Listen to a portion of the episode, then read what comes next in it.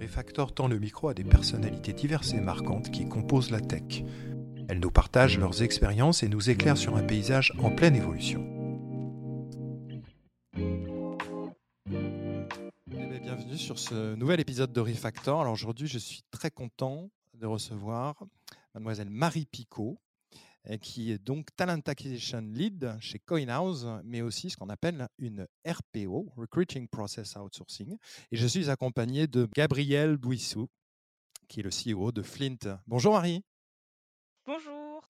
Est-ce que tu peux nous dire alors qu'est-ce que c'est déjà un RPO Parce qu'il y a beaucoup de gens qui nous écoutent à la Terre entière qui se demandent mais qu'est-ce que c'est qu'un RPO Qu'est-ce que c'est qu'un RPO Eh bien, un RPO, c'est exactement avec un accent magnifique comme tu viens de le donner. C'est quelqu'un qui va en fait s'occuper du recrutement de A à Z pour une entreprise, que ce soit une startup, une scale-up, etc. Et qui va vraiment coordonner en fait toute cette partie recrutement de A à Z. Il y a plusieurs types de missions RPO. Je pense qu'on pourra les détailler un petit peu, un petit peu tout à l'heure. Mais le vrai rôle d'un RPO, c'est vraiment d'apporter le côté aussi conseil et que ça soit dans les process de recrutement, que ça soit l'onboarding, l'offboarding, etc. Il y, a, quand même beaucoup de sujets en fait qui pourraient toucher au RPO maintenant de manière un peu plus large, quoi. Alors, je te remercie. Toi, tu es donc en mission chez CoinHouse. Tu peux nous parler un petit peu plus de cette scale-up? CoinHouse, c'est anciennement la maison du Bitcoin. Donc, pour faire assez simple, c'était un peu le Western Union de la crypto. donc, en fait, on arrivait avec des euros et on repartait avec de la crypto. Voilà, un peu comme quand on va chercher des, dollars US chez Western Union, du coup. Sorte de bureau de change, en fait, finalement. Exactement. Ça a commencé de manière très physique avec un petit corner euh, dans la rue du Caire à Paris. Donc ça, c'était en 2014. 2017, on décide de, se digitaliser euh, pour deux raisons. La première, c'est qu'on veut s'adresser à un public plus large. La deuxième raison, c'est aussi que euh, en termes de sécurité, c'est pas top top, hein, parce qu'on est quand même, euh, on a quand même de l'accès direct euh, à de l'argent, donc un peu comme une banque finalement. On est aujourd'hui présent maintenant sur iOS et Android depuis hier, sur les applis mobiles. voilà, je, je tease, je tease. L'applaudissement, s'il te plaît, merci. Et on est aussi bien évidemment une plateforme sur laquelle le but, c'est vraiment de pouvoir acheter, échanger et vendre en fait euh, une quarantaine, voire maintenant une cinquantaine de, crypto, euh, de crypto-monnaies différentes. Nous, on voit vraiment la, crypto, enfin l'environnement blockchain de manière générale dans la finance euh, comme, enfin sur, sur un investissement à long terme. C'est ce qu'on propose aujourd'hui à, à, nos clients que ce soit des particuliers, euh, que ce soit des entreprises ou même des institutionnels maintenant. Euh, et du coup, toi, tu es en, mission euh, RPO, tu as rejoint CoinHouse, je crois que c'était en septembre l'année dernière. C'était quoi les gros challenges à, à relever en fait Parce que il me semble que quand tu es arrivé, il y avait beaucoup, beaucoup, beaucoup de choses à mettre en place. Mais c'est pour ça que j'ai pris la mission, parce qu'il n'y avait rien. Euh, et du coup, c'était vraiment, euh, ça reste toujours euh, mes challenges aujourd'hui. la première mission, c'était vraiment d'apporter une base, un socle sur, sur vraiment ce côté recrutement.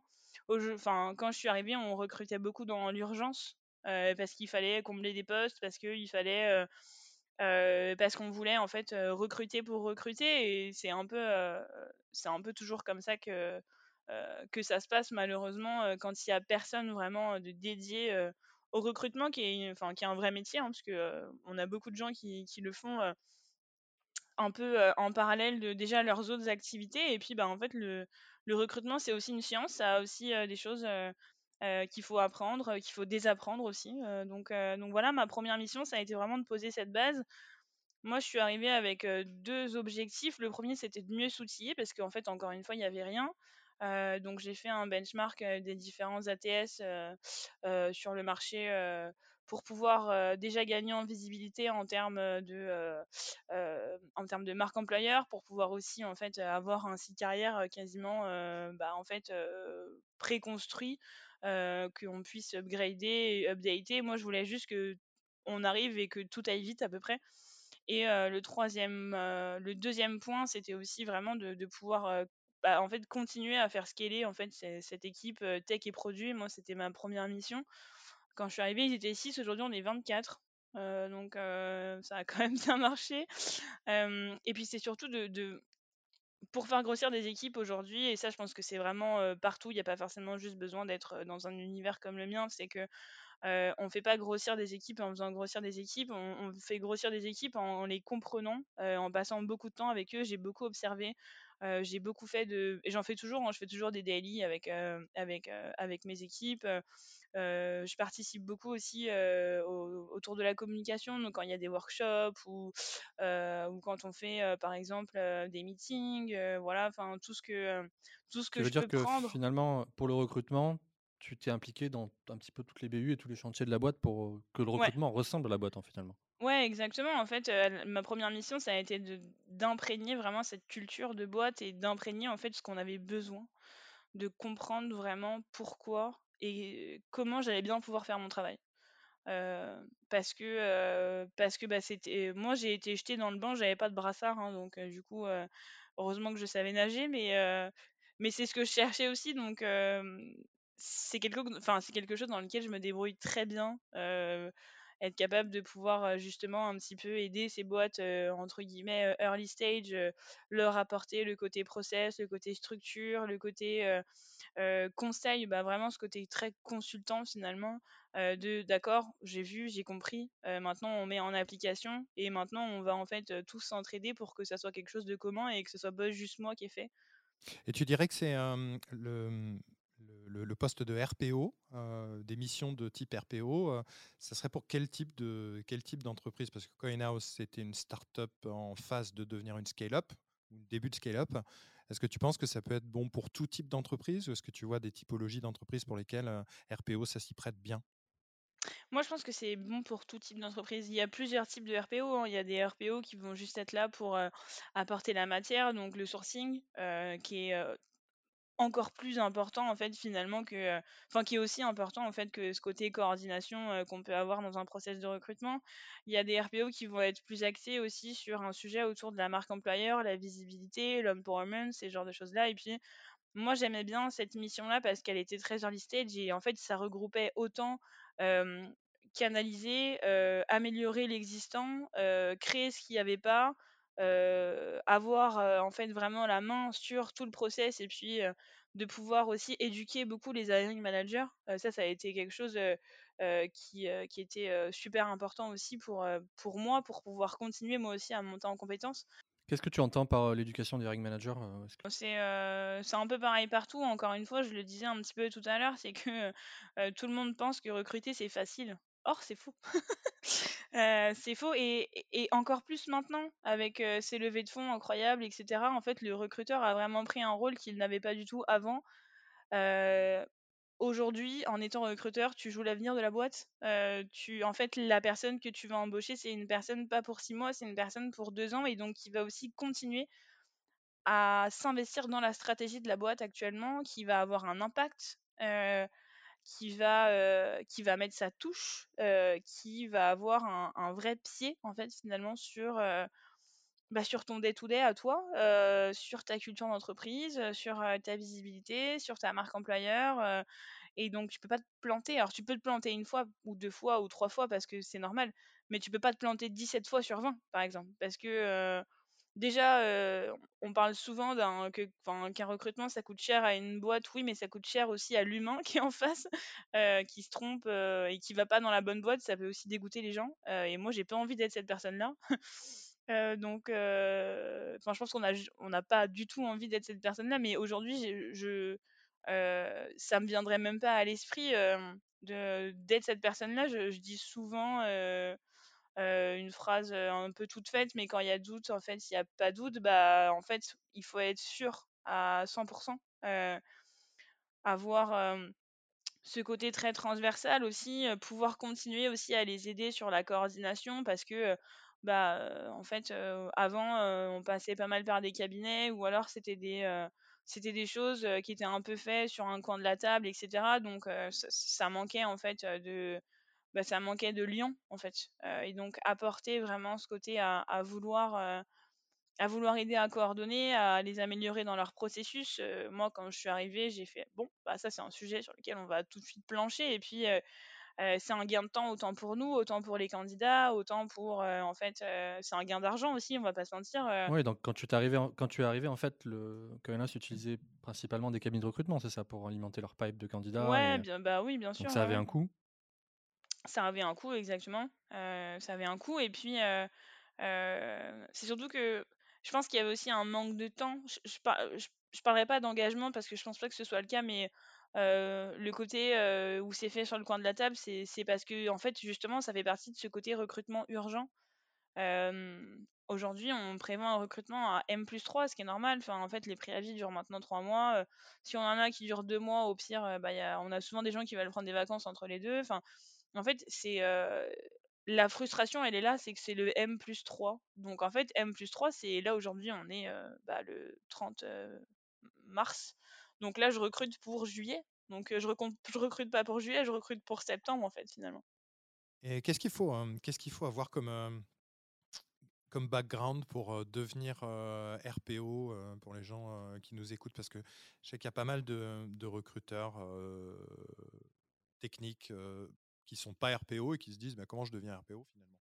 Est-ce qu'il faudrait comme, comme atout aussi ou comme trait de caractère peut-être? En fait, je, pense que le background, il est inexistant. RPO, c'est un mélange de plein de métiers. moi, j'aurais jamais été RPO avant si j'avais pas fait du market, des sales, de la enfin, du management, du leadership, de la formation. Je pense que je me serais pas autant éclatée dans mon job aujourd'hui parce qu'en fait, ça englobe encore une fois beaucoup de domaines différents il n'y a pas de sectorisation. Quand on est RPO, on peut très bien être du RPO axé sur de la chasse, on peut être en RPO axé sur de la chefferie de projet, entre guillemets, on peut être en RPO axé sur l'optimisation de processus avec beaucoup de data, etc. Là, c'est ce que je suis en train de faire actuellement. Je pense que pour moi, il y a quatre choses. Il y a ce côté, en fait, d'être humble je pense que ça, c'est super important. L'empathie, bien évidemment, être capable de, se mettre à la place des, gens. et pas forcément juste à la place des candidats, mais à la place des personnes qu'il y a dans les équipes, de comprendre en fait leurs enjeux tous les jours. et je pense que je parlerai peut-être plus d'intelligence émotionnelle finalement, même que de l'empathie. la résilience, parce qu'en fait, on enfonce souvent beaucoup de portes qui sont fermées, il y en a très peu qui s'ouvrent, mais en fait, les portes qui s'ouvrent, c'est cool.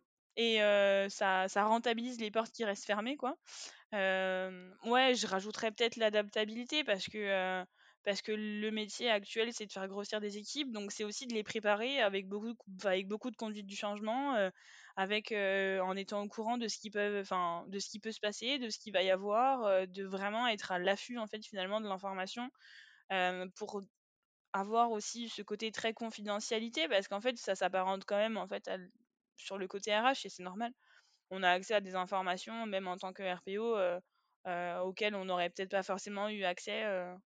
Euh, ouais, je pense que pour résumer, je parlerai d'humilité, mais ça, je pense que ça vaut pour tous les métiers. je parlerai d'adaptabilité, d'intelligence émotionnelle et surtout de la résilience. Ça, c'est des choses qui s'apprennent pas forcément à l'école, donc il n'y a pas de background pour moi. moi, j'ai une question qui me vient. là, finalement, on parle de RPO, c'est avant tout consultant ou une consultante, du coup, qui a la qui a trouver le mot, qui a la qualité d'externe en fait. Qu'est-ce que ça a fait pour toi de démarrer une mission? Je pense, il me semble bien, pour la première fois de ta vie en tant qu'externe, pas directement dans les effectifs de l'entreprise. Qu'est-ce que ça a pu être Quels étaient les bons côtés, les mauvais côtés? Qu'est-ce que ça a apporté à ta mission finalement? Je me suis jamais vraiment sentie comme une externe. je pense que le sujet, il a vraiment été plutôt de, de prendre ma mission comme du consultanat. donc en fait, et ben aujourd'hui, ma, ma, mission, c'est d'apporter le conseil en fait à cette boîte-là.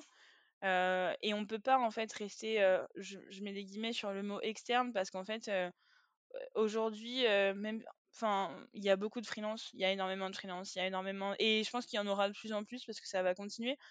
Et en fait, si on commence à externaliser les gens qui sont externes, en fait, bah, ça, ça, fonctionne pas. Surtout que là, on est vraiment au cœur d'un processus de recrutement moi, je me suis jamais sentie externe. Après, j'ai toujours été chercher l'information. J'ai jamais, j'ai toujours eu assez de culot, encore entre guillemets, pour pouvoir, quand je comprenais pas quelque chose, aller voir mon meilleur ami Google. et puis en fait, je suis quelqu'un d'assez proactif en fait.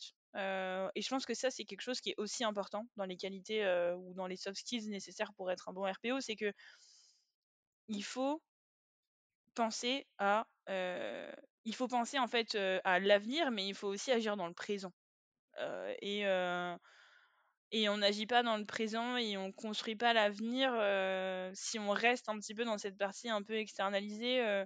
je pense que au début, moi, je suis arrivée la première semaine et du coup, toute la boîte partait en off-site à la fin de la semaine. Donc, ce qui s'est passé, c'est qu'en fait, bah, finalement, j'ai appréhendé tous les sujets sur lesquels je voulais moi travailler, que j'avais vus, qui auraient pu être possibles. Et puis, j'ai eu vraiment un super bon brief de mission aussi avec, avec Alexandre Wischer, le CTO, avec qui je travaille en binôme tous les jours depuis six mois maintenant. Et le fit, je pense que ça, c'est super important. Le fit, en fait, a tout fait. Moi, j'avais autant aussi à apprendre qu'eux, finalement et donc et donc c'était vraiment ce côté collaboration, finalement, qui restait, important. On a tout de suite donné un côté très stratégique à ma position parce qu'en fait, bah, c'est un peu horrible à dire, mais j'étais presque attendue, parce qu'on facilite beaucoup, bah, en fait, le quotidien, la coordination, toute la gestion de cet agenda, voilà, donc c'est, on instaure aussi beaucoup de, process en fait finalement, de structure qui, qui, est vécu un peu mal ou bien en termes de conduite du changement, mais qui est primordiale et importante. Et donc à ça, encore une fois, moi je me suis jamais sentie comme une externe. Je me suis sentie plus externe dans des jobs où j'ai été en interne par exemple. Et je voulais rebondir sur un, sur un truc. Le, le, marché évolue très, très, très, très vite en ce moment, le marché du recrutement tech. On parle de ça hein, spécifiquement. comment tu l'as vu évoluer, toi, depuis ces 6 à 9 derniers mois? Ah, je l'ai beaucoup vu parce qu'en fait, je reçois beaucoup de sollicitations.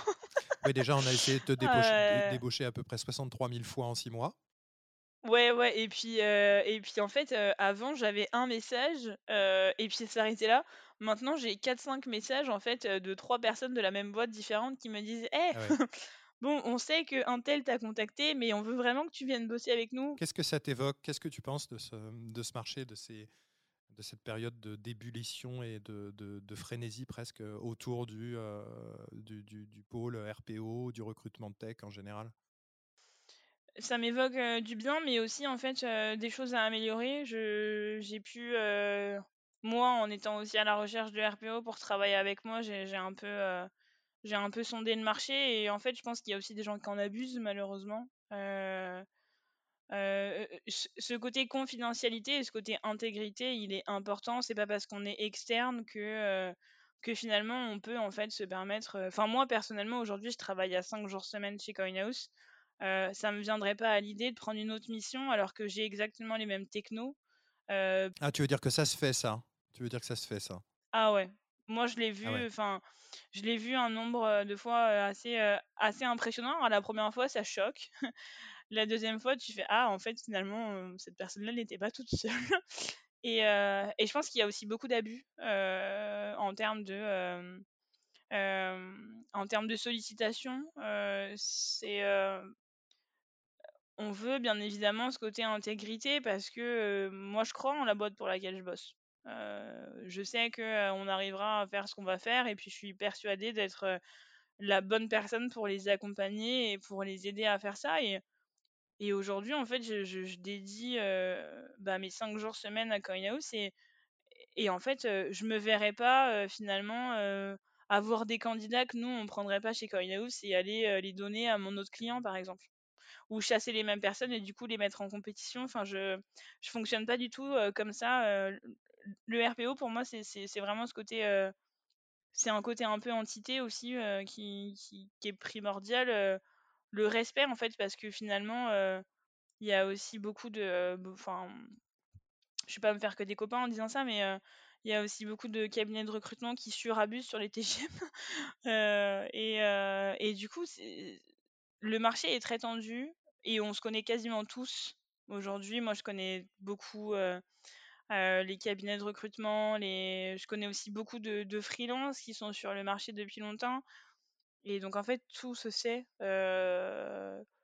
Et ça m'a un peu déçu quand je suis. voilà, enfin, moi, quand je suis arrivée sur, sur le marché du RPO, j'étais vraiment clairement toute fraîche. J'avais juste hâte. et je pense que et je pense qu'on m'a trouvé la bonne mission et j'ai vraiment eu de la chance parce que ça a vraiment été un fit. Mais, mais quand je vois des fois des, des demandes de débauchage pour mais non, mais tu seras vachement bien chez nous, mais ce sera vachement mieux, tu pourras faire ci, tu pourras faire ça. Ouais, mais encore une fois, je reste moi aussi un candidat. Et, et je trouve pas ça très fair.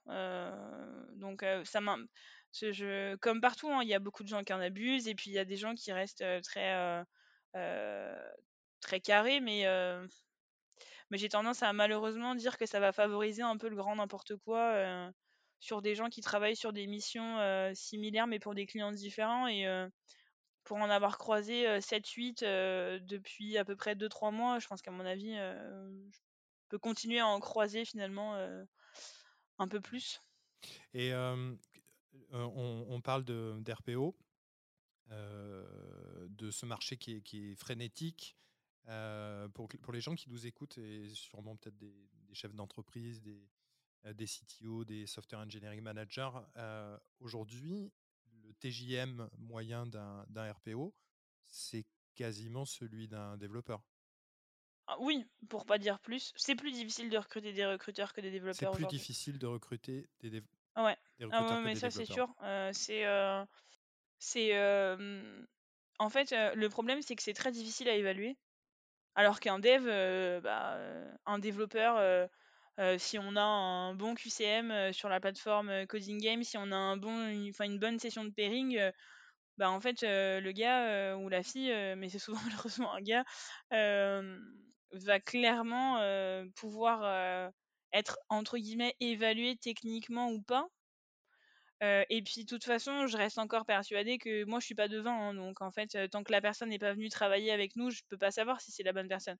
Moi, ce que je valide, c'est ses compétences entre guillemets personnelles, culture, enfin voilà, enfin de culture fit en fait avec nous. que ce soit quelqu'un d'humble, que ce soit quelqu'un qui soit adaptable, etc. Un RPO, moi, j'ai commencé à bosser sur plusieurs sujets pour pouvoir évaluer, euh, évaluer euh, les candidats. Donc, euh, je leur présentais trois profils qui allaient être embauchés chez CoinHouse, que j'avais chassé moi, par exemple, et je leur demandais un peu bah, comment est-ce qu'ils auraient pu les aborder. Mais encore une fois, ça, c'est la partie immergée de l'iceberg. Après, il y a tout le côté reporting, il y a tout le côté coordination. je me suis pas encore trompée avec les personnes que j'ai embauchées, donc du coup, je, enfin, je pourrais pas le dire, mais, mais je sais que par exemple, j'avais une personne qui était, qui sortait de, de deux, trois gros cabinets, qui avait travaillé avec, avec des, enfin, avec des belles startups, mais en fait, moi, je me voyais pas bosser avec elle parce que c'était pas du tout quelqu'un d'organisé. Dans sa manière de dérouler son parcours, en fait, j'ai vite compris que ça allait être très compliqué.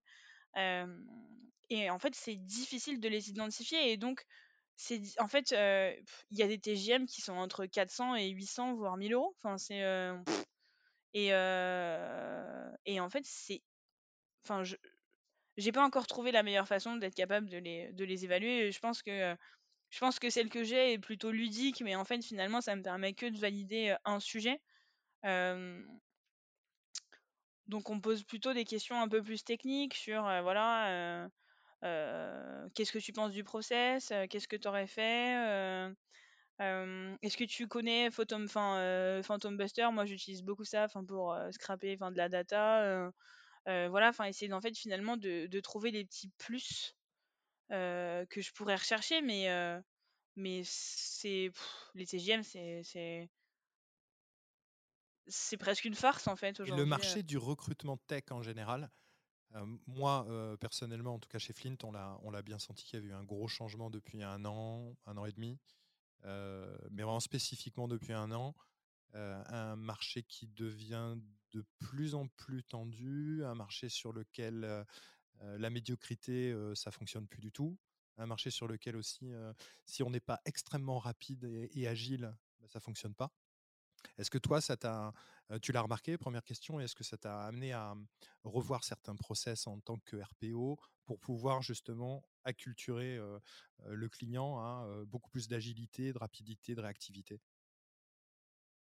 Ouais, ah bah ça, ça a été vraiment la première chose que j'ai fait quand je suis arrivée chez CoinHouse. Non pas parce qu'ils n'étaient pas assez exigeants, mais parce que on perdait trop de temps. En fait, je pense principalement à un process de product manager qui reste très tech, bien évidemment. tout le monde fait beaucoup cette récite de 7 jours. moi, je trouve que c'est inefficace. déjà, le rendement en termes de feedback est jamais assez bon que le temps que le candidat a pu passer clairement sur son exercice. pour être honnête, j'ai des candidats qui ont passé 4 heures et j'ai d'autres candidats qui en ont passé 17. C'est pas la même chose, c'est pas le même engouement, c'est pas la même, c'est pas le, c'est pas le même engagement. Même, je pense que je parlerai même d'engagement. Donc, on a décidé de faire finalement un, live qui est study. Donc, en fait, on teste d'autres choses finalement, mais mais je pense que c'est important parce qu'en termes de, de projection, bah, c'est la meilleure pour voir, rencontrer, voir comment nous on travaille, voir comment cette personne-là peut travailler. Et je pense que ça, ça a été game changer. En tout cas, c'est clairement ce que tous les candidats m'ont dit. Euh, que, euh, bah, en fait, des fois, pour la plupart, c'était OK. Bah, en fait, oui, c'était la meilleure façon de me tester. Et puis, bah, en fait, au lieu de faire passer mon temps, de, enfin, mon time to hire de trois semaines pour un recruteur, enfin, enfin, pour un candidat qui va être recruté, bah, c'était quatre jours. Donc, effectivement, oui, ou six jours. En fait, là, on est sur un time to hire en minimum de sept jours. Et moi, j'avais une question pour revenir un petit peu au RPO. finalement, le RPO, c'était pas une solution qui était très connue il y a même juste un an de cela, même si ça existait déjà. Et là, maintenant, tout le monde ne parle plus que de ça, en tout cas dans notre niche des startups, etc. Est-ce qu'on n'assiste pas à un changement de paradigme finalement? Où avant, on faisait beaucoup appel à des cabinets de recrutement, etc. Et où maintenant, ça ne suffit plus? Bon, on vient d'en parler à cause de la tension du marché, où il faut des gens potentiellement qui puissent habiter une marque employeur, faire une approche candidat beaucoup plus qualitative. Est-ce que c'est pas ça qu'on est en train de. Est-ce que toi, tu fais pas justement partie de ce mouvement-là?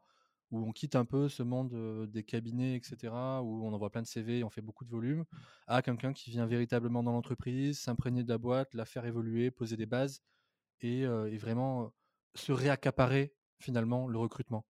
Et de, manière finalement assez contradictoire, en prenant d'abord une autre externe, alors externe, ce mot est peut-être un peu fort, mais en fait qui va faire un travail fou pour apporter cette culture de recrutement à la boîte. Qu'est-ce que tu en penses, toi, Marie? Ce qui est assez drôle, c'est qu'en fait, moi, j'ai vécu les trois situations. J'ai vécu la situation où j'étais en interne. Euh, et donc, en fait, euh, euh, j'ai fait appel à des RPO. J'ai vécu cette situation où j'étais moi-même dans un cabinet de conseil, où en fait, finalement, je, faisais pas je faisais moins de volume, mais j'en faisais quand même et ça me plaisait plus. Et puis là, en fait, je suis arrivée sur cette situation où en fait, je me fais, je me fais alpaguer parce qu'il n'y a pas d'autre mot. par tous les cabinets, par, par tout, en fait, par tout le monde. Euh, à partir du moment où en fait l'humain est un produit, je trouve que c'est très compliqué. Il y a des gens qui ont ce côté très empathique et puis, et, puis qui ont cette, cette, intelligence émotionnelle. Encore une fois, je pense que c'est vraiment pour moi un critère qui est très important. Et, et en fait, je m'en fiche de savoir que tu as les meilleurs développeurs du marché. Enfin, tu vois, c'est pas, c'est pas ça qui va me dire oh waouh, il faut absolument que j'aille voir cette personne-là. Enfin, c'est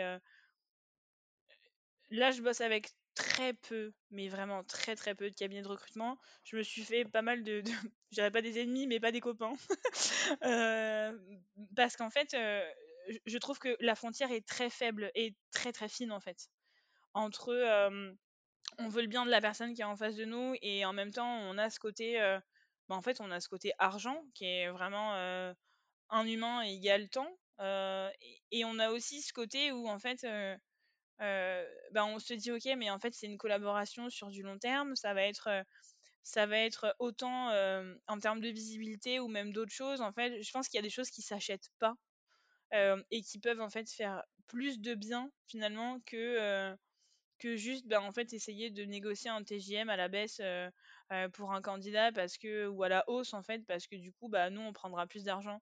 Et je l'ai vécu dans les deux situations moi, je t'avouerais que j'ai jamais été très quanti, j'ai toujours été très quali et c'est ce qui m'a un peu fait défaut dans mon dans le dans le cabinet de conseil, mais ça m'a pas tant fait défaut que ça finalement. en tout cas, je, restais quand même persuadée que c'était pas les bonnes approches parce que aujourd'hui, oui, je suis pas très fan de ce mot pénurique non plus parce qu'on cherche tous les mêmes profils pour être assez franche. Il n'y a pas vraiment de pénurie, il y a énormément de gens qui font des reconversions professionnelles, il y a énormément de profils juniors qui recherchent juste à rentrer dans des boîtes. Parlons-en de ça d'ailleurs, parce que c'est un, sujet, c'est un vrai sujet. Hein. Ouais, bien sûr. Moi, aujourd'hui, chez CoinHouse, j'ai une complexité énorme en termes de code base sur, sur Ruby. Aujourd'hui, c'est un monolithe et et avant même en fait de pouvoir commencer à, prendre des juniors dans notre équipe ou des gens qui sont en reconversion, il faut déjà que j'ai des gens qui soient seniors pour être capable déjà de le découper, ce monolithe, pour être capable de comprendre l'architecture qui est derrière tout ça. et, et c'est pas des sujets que tu as envie de donner à un junior en fait. Parce que ce type-là, on peut le dégoûter à vie. Et en fait, aujourd'hui, j'ai pas les mentors nécessaires dans mon équipe pour pouvoir avoir des gens qui sont juniors. J'ai pas envie, bah, c'est vraiment ce que je disais tout à l'heure, j'ai pas envie d'être cette personne-là qui va en fait bah, foirer un peu ce premier début de carrière pour un, pour un jeune zip ou pour, ou pour quelqu'un qui est sur une reconversion. et je sais qu'on aura une politique de junior l'année prochaine, donc moi je suis ravie. Mais pour l'instant, et, et c'est ce que j'essaye d'expliquer en fait aux candidats, parce que je le sais, parce que je le vois, parce que je vois que c'est compliqué, parce que parce que on a une timeline qui est compliquée, qui est assez serrée. Et, et en vrai, j'ai pas envie d'être cette personne qui va dégoûter Pierre-Paul ou Jacques du code parce que bah, en fait, ce qu'il leur a fait, c'est essayer de comprendre un peu l'architecture, ou alors, en fait, ce qu'il va avoir fait, c'est clairement presque un peu de la TMA, parce qu'en fait, bah, du coup, pour le moment, il peut pas encore travailler sur une architecture en microservice. Donc, en fait, non. bah, je préfère l'expliquer clairement aux candidats. il comprend, il comprend pas. Et ce qui est assez drôle, c'est que pour la plupart, ils comprennent. Euh, quand j'ai des gens qui, m'envoient des, des, lettres euh, de motivation ou qui, me, euh, ou sollicitent sur LinkedIn en me disant voilà, écoute, j'ai vu que tu étais talent lead acquisition, etc. J'aimerais bien envoyer vers ma candidature et, et je prends le temps généralement le vendredi de tous leur répondre en leur expliquant pourquoi. Donc j'espère que ça, a pu, ça a pu les aider, mais on n'est pas dans cette politique de recruter pour recruter. Enfin, je veux aussi que ça soit des que ça soit vraiment bah win-win quoi. Autant pour nous autant pour les gens qui vont arriver chez nous et qui vont pas avoir de mentor qui on est nul en, termes d'onboarding. Enfin aujourd'hui c'est alors c'est pas inexistant parce qu'en fait on, travaille dessus on itère depuis que je suis arrivée mais mais en fait on, a trop de trucs encore à faire. Enfin tu vois c'est bah oui, ça prend du temps. Donc aujourd'hui, pour, pour embaucher des juniors ou des candidats qui sont en reconversion ou, même voilà ou même des profils qui, sont techniquement plus juniors bah je, préfère qu'on soit prêt vraiment parce qu'on aura bossé dessus et, je pense que 2023 ce sera bon plutôt que en fait arriver et devoir jongler avec avec cette frustration cette déception tu vois on fait nous ce qu'on appelle des rapports d'étonnement à la tech et ils disent souvent tous la même chose hein, dans le sens où en termes de technique, ils s'attendaient à prendre des sujets un peu plus costauds dès le début. Et en fait, on leur disait que non, non, mais nous, on considère que quelqu'un est opérationnel chez nous au bout de deux mois. En fait, la prise en main de l'environnement, la prise en main du domaine, les mots-clés, mmh les... Et en fait, c'est un pari. Mais aujourd'hui, je peux pas faire trop de paris non plus. Je voulais, te, je voulais te poser une, je te remercie Marie, je voulais te poser une question parce que à, t'entendre et nous à évoluer dans ce monde euh, start-up, scale-up, innovation, euh, tous les grands noms, les énormes levées de fonds, etc. Ces sociétés qui doivent euh, croître très très vite, très très fort et donc du coup recruter beaucoup et qui font appel à des RPO. Et puis de l'autre côté, on a toute une énorme majorité des entreprises en France qui sont PME, PMI, ETI, avec des process de recrutement. et on en a vu beaucoup, Gabriel, il, pourra le confirmer, des processus de recrutement qui peuvent durer des fois un mois, deux mois, trois mois, chez, certains, certaines entreprises qu'on connaît. Et qui sont pas des mauvaises entreprises malgré tout, mais j'ai l'impression qu'il y a quand même une espèce d'énorme conflit générationnel entre ce monde de la tech, hyper tech, hyper scale-up, licorne, startup nation, etc., et de l'autre côté le vrai monde réel des PME, ETI, PMI.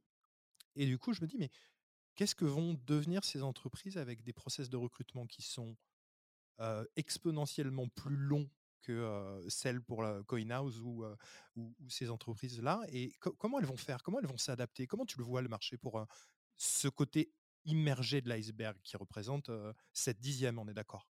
Je vais te poser une question. Est-ce que tu as déjà vu souvent Doctolib commenter le fait qu'ils avaient levé 500 millions? Non. C'est une news Non. Bah en fait, si, si Doctolib est obligé de communiquer qu'ils ont levé 500 millions, c'est pour la marque employeur principalement. Qu'est-ce que tu veux dire par là? Tu veux dire qu'en fait. Ah, bah, c'est pour attirer des candidats, c'est pour montrer qu'ils vont bien. Si eux galèrent à recruter, enfin, je te laisse imaginer. Oui, donc tu es en train de me dire en fait que l'état autres, du marché, quoi. vont peut-être même pas être capables de recruter du tout, en fait. Bah non, parce qu'en fait, aujourd'hui, le marché des technos et des frameworks enfin, dans la tech, il n'est pas non plus il y en a pas à 3 millions. hein. principalement, sur le bac, tu vas avoir du Java, du .NET et puis du Ruby. Hein, voilà. Et du après, JS quand même, du Node quand même. Oui, bah, j'allais le dire. tu allais parler. Je défends ma stack. full ici. Ouais. JS, je Des, sais. des trucs exotiques Je à la marge, un peu de JS quoi, sur le bac.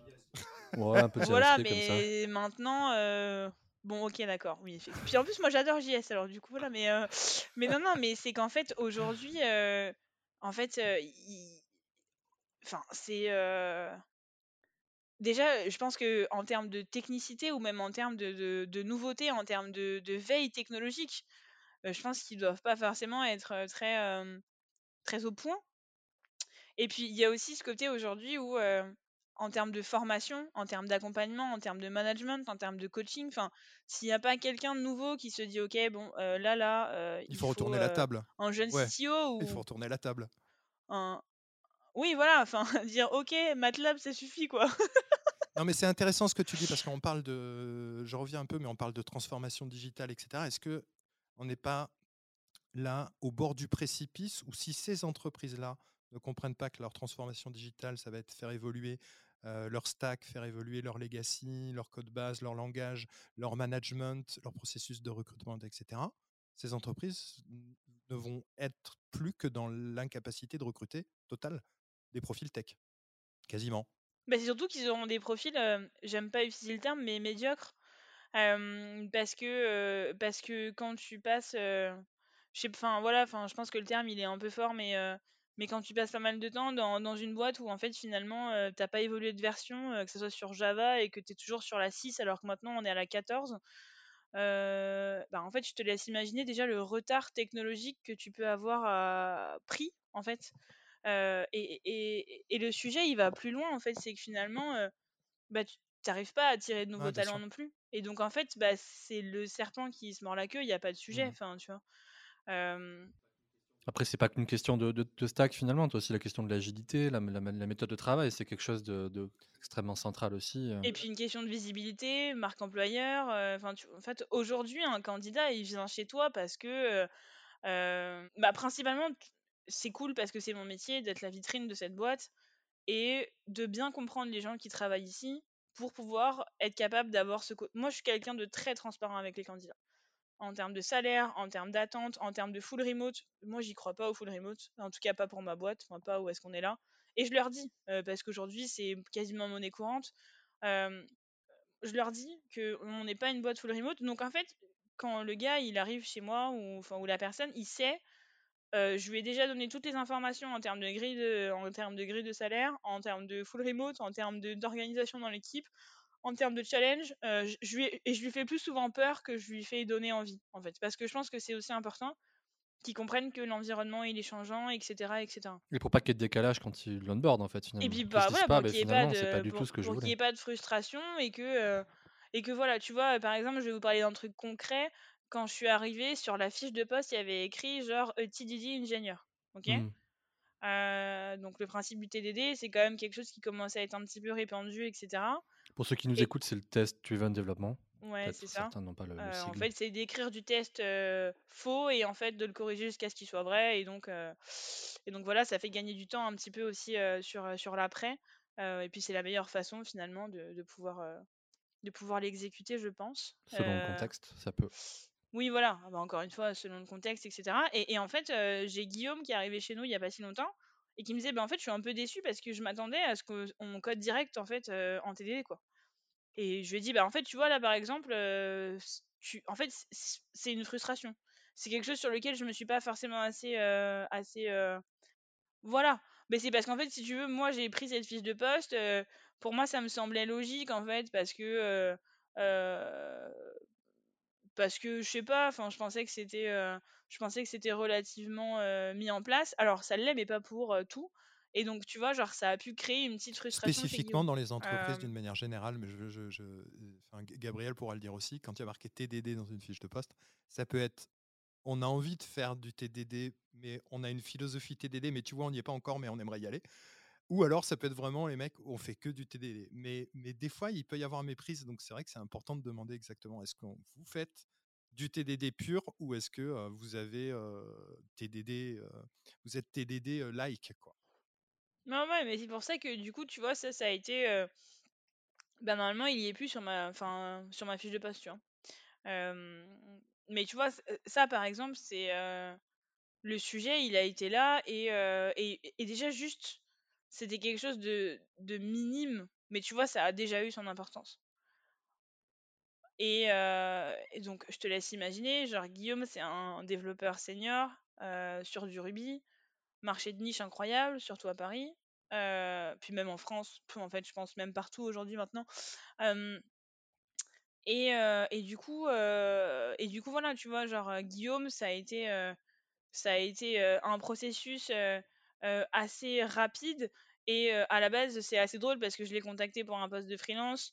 Il me dit ouais mais je suis dispo deux jours par semaine. Je dis ah mais moi ça me va pas. Je commence à lui vendre le truc, je commence à lui expliquer comment on fait, pourquoi, comment.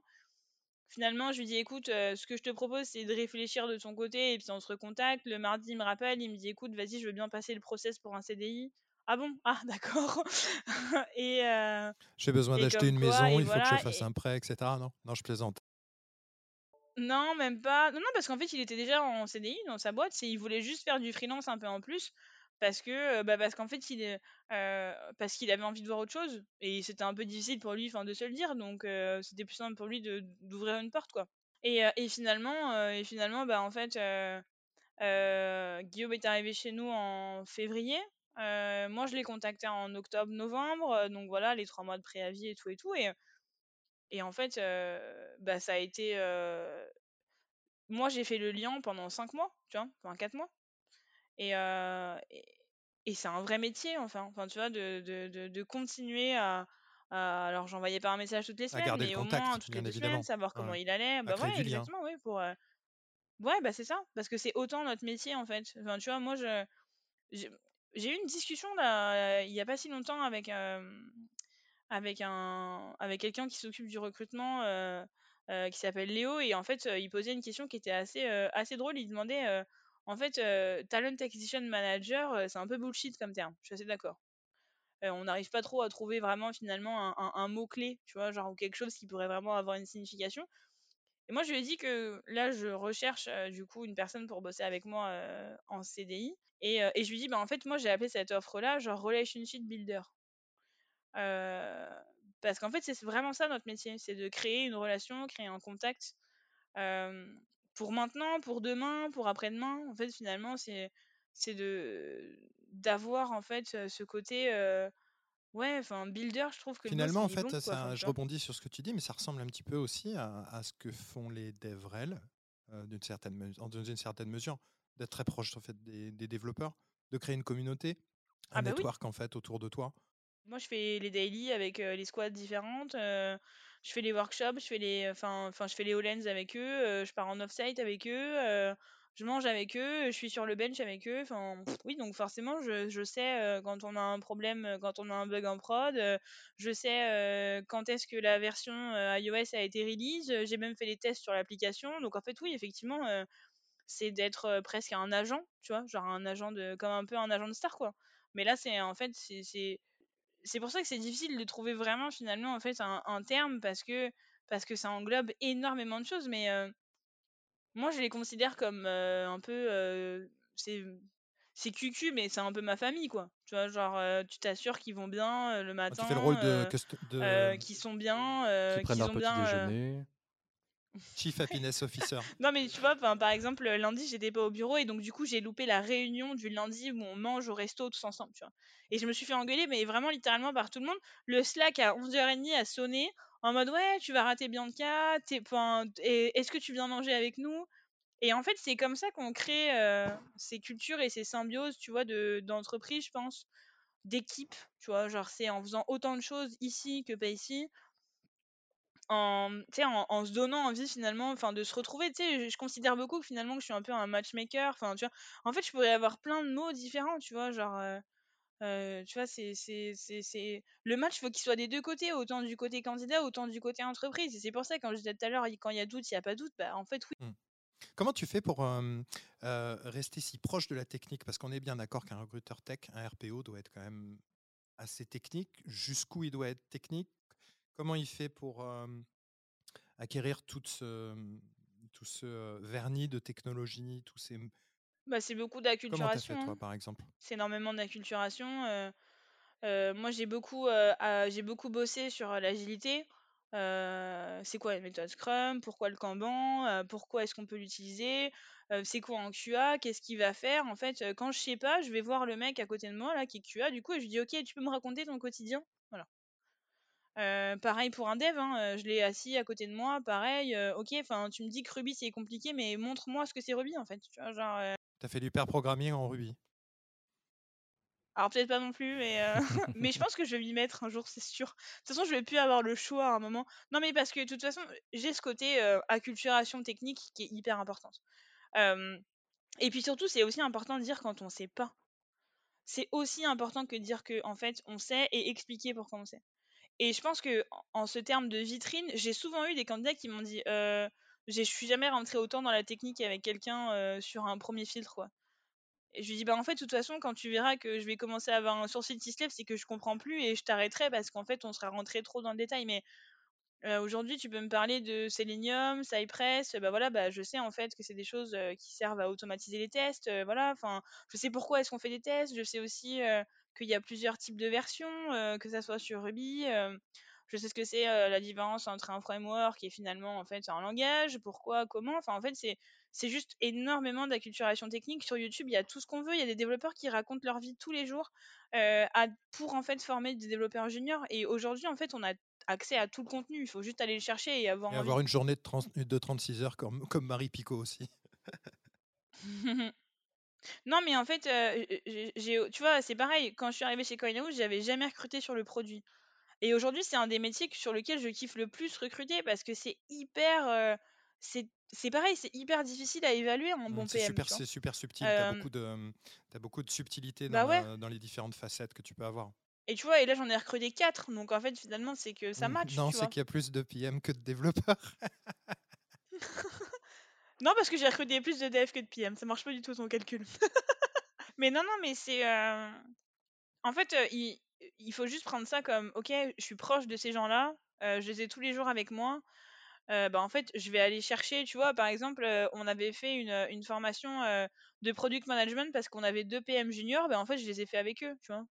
Bah, c'est comme ça, ça m'a permis d'apprendre ce que c'était une roadmap produit, euh, ça m'a permis de comprendre un petit peu, euh, tu vois, pareil, euh, c'est quoi design thinking, tu vois, genre à quoi ça sert un UX, pourquoi.